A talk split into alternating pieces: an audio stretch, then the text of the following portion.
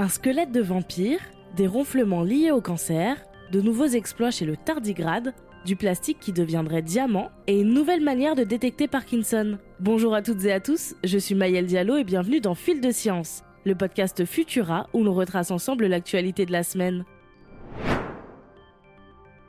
Les vampires, ça n'existe que dans les légendes. Et pourtant, des archéologues polonais ont découvert les restes d'une femme pour le moins singulier. Alors que les chercheurs menaient des fouilles dans un cimetière du dix-septième siècle, ils ont déterré un squelette de femme portant une coiffe de soie, ce qui suggère qu'elle appartenait à une classe sociale élevée, mais surtout avec une faucille au-dessus de son cou. Cette pratique courante de l'époque servait à faire en sorte que les morts ne reviennent pas en tant que vampires. Mais ce n'est pas tout. La dentition de la femme a également posé question aux archéologues. En effet, elle possédait une dent de devant saillante de celle qu'on voit dans les films de vampires. Enfin, le cadenas enroulé autour de son gros orteil gauche est également symbole d'un rite funéraire qui empêche les défunts de revenir d'entre les morts. Les chercheurs expliquent que ce type de rituel était monnaie courante à l'époque. Ils ont d'ailleurs déjà mis la main sur plusieurs squelettes enterrés de façon similaire. Mais pas de panique, on n'a toujours pas trouvé la preuve formelle de l'existence de créatures humanoïdes assoiffées de sang. Cette chasse aux vampires pourrait bien être due à une épidémie de choléra, dont les symptômes ont été interprétés comme surnaturels et les malades comme des créatures maléfiques. Vous avez déjà dormi avec quelqu'un qui ronflait ? Pénible, non ? Eh bien, si le bruit vous gêne, pensez surtout au fait que la personne qui ronfle n'est pas mieux lotie que vous.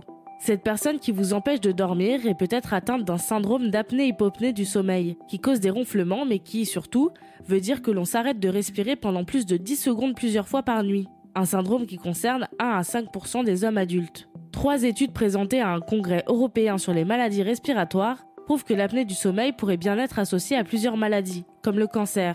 Les chercheurs ont comparé la sévérité de l'apnée du sommeil entre deux mille patients qui se sont vus diagnostiquer un cancer et deux mille autres qui n'en ont pas déclaré. Résultat, les patients ayant un cancer ont une forme plus sévère d'apnée du sommeil.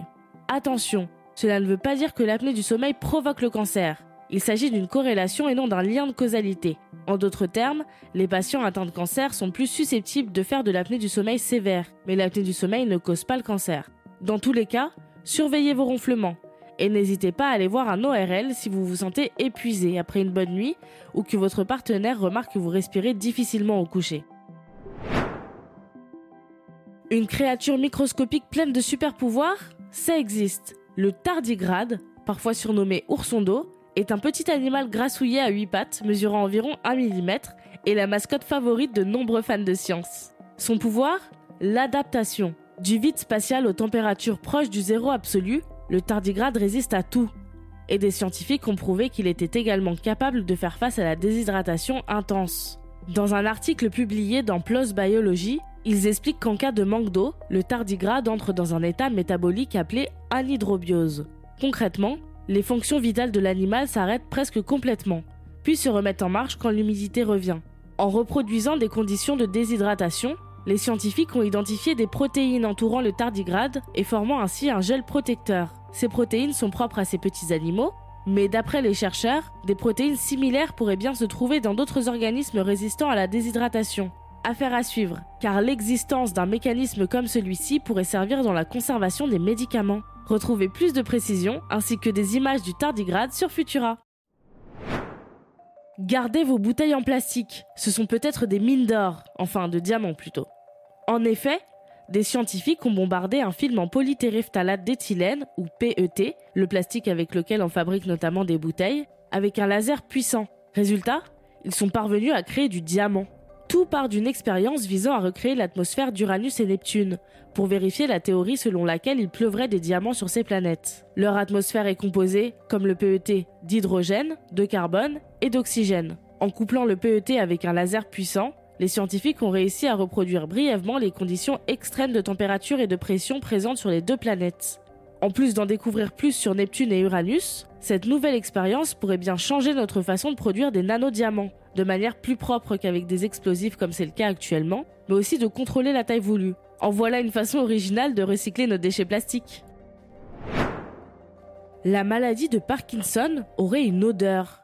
C'est ce qu'affirme Joy Milne, une infirmière écossaise de soixante-douze ans. Atteinte d'hyperosmie, un odorat hypersensible, elle a senti une différence dans l'odeur corporelle de son mari, douze ans avant qu'il ne soit diagnostiqué de la maladie de Parkinson. En deux mille seize, des scientifiques de l'université de Manchester s'intéressent aux dons de l'infirmière. Elles sont alors douze t-shirts, six de malades, six de personnes en bonne santé, et arrivent à détecter Parkinson avec cent pour cent de réussite.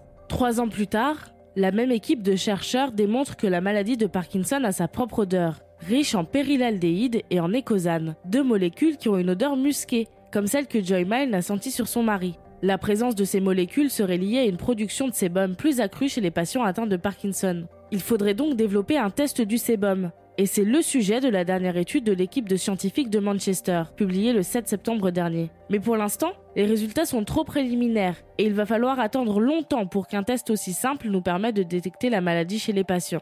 Découvrez plus d'informations sur cette infirmière hors norme ainsi que le reste de nos actualités sur Futura.